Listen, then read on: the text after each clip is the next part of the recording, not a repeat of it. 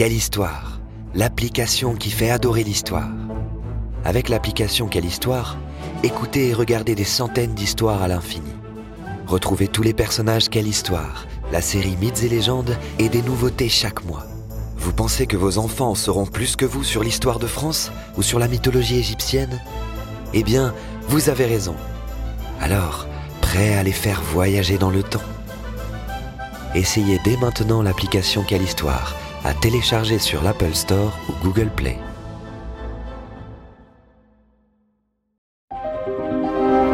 Quelle histoire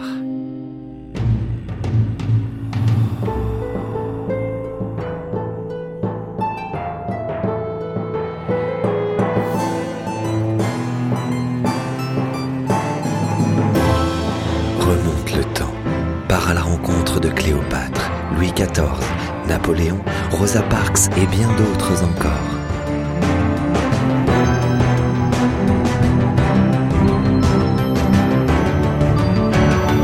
Avec quelle histoire L'histoire devient un jeu d'enfant.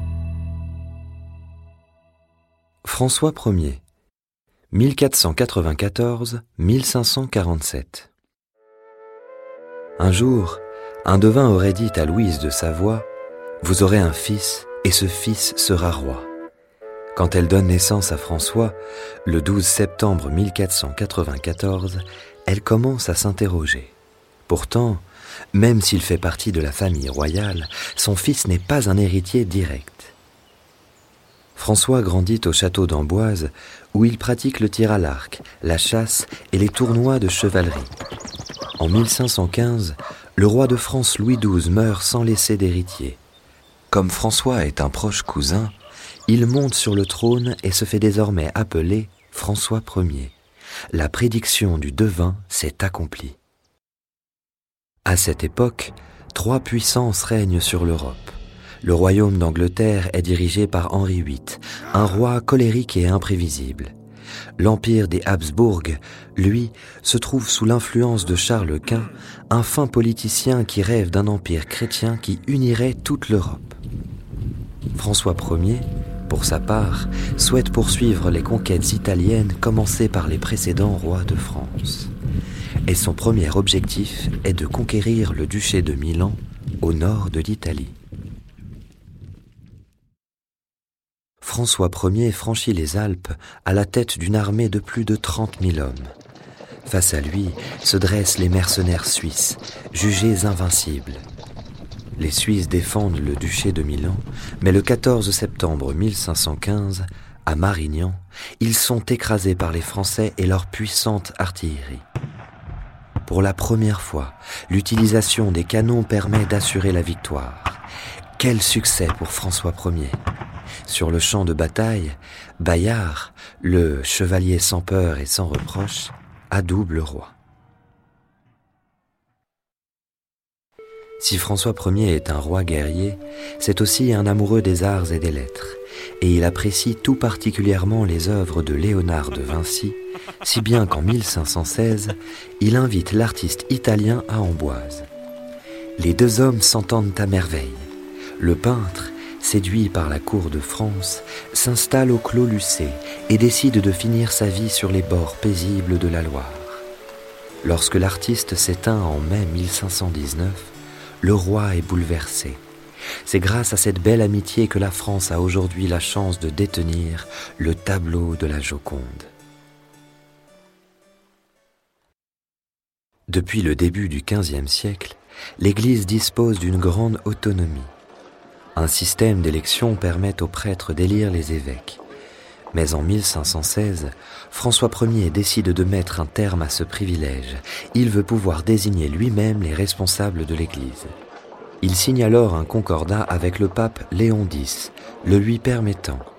Le Parlement de Paris trouve cette décision injuste et refuse de donner son accord. Le roi entre dans une colère noire et finit par imposer ses volontés. François Ier tente à plusieurs reprises de nouer des alliances avec ses rivaux, Henri VIII et Charles Quint. En 1520, pour accueillir Henri VIII, il fait dresser d'immenses tentes de drap d'or doublées de velours bleu, le camp du drap d'or.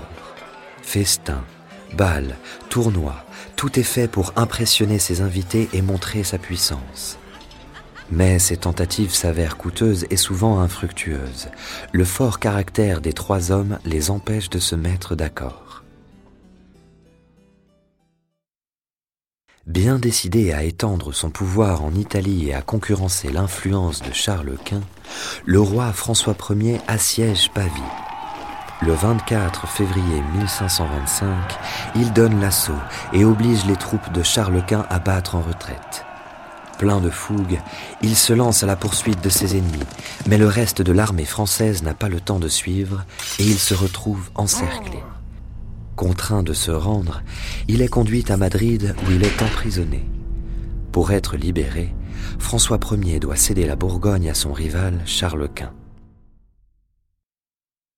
Depuis que Christophe Colomb a mis le pied en Amérique en 1492, les rois européens multiplient les expéditions pour s'emparer des richesses de ce nouveau continent et s'approprier des territoires. Ainsi, François Ier envoie Jacques Cartier en Amérique du Nord, actuel Canada.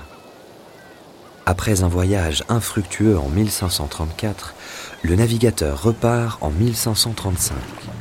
Cette fois-ci, il remonte le fleuve Saint-Laurent et rencontre des Indiens avec qui il noue des relations plutôt cordiales ces terres deviennent la Nouvelle-France. François Ier aime se déplacer dans le royaume suivi de toute sa cour. Et c'est sur les bords de la Loire qu'il prend le plus de plaisir à chasser et à se détendre. En 1519, il choisit Chambord pour se faire construire l'un des plus beaux châteaux de la Renaissance. En 1536, les travaux battent leur plein. L'édifice se dresse au cœur d'un immense domaine de chasse. C'est 156 mètres de façade, 426 pièces, 77 escaliers, 282 cheminées et 800 chapiteaux sculptés font de ce château l'un des joyaux d'Europe. Pendant plus de 32 ans, François Ier règne sur la France avec autorité et multiplie les réformes. Il met en place plusieurs ordonnances pour moderniser le royaume. Il impose le français comme langue officielle. Il crée l'état civil et il limite les pouvoirs de l'Église. Mais en 547, à 52 ans, il est gagné par la fièvre. Sentant ses forces l'abandonner, il donne ses recommandations à son fils, futur Henri II. Le nouveau roi aura fort à faire. Bientôt, des conflits religieux viendront troubler le plus puissant royaume d'Europe.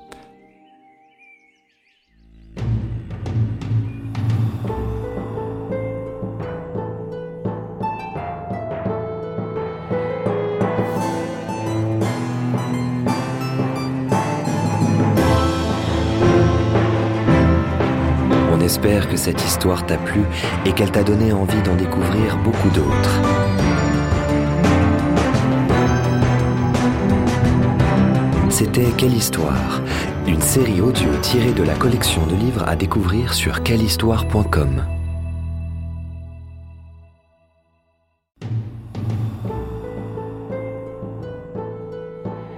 Ce podcast a été produit par Unique Héritage Média.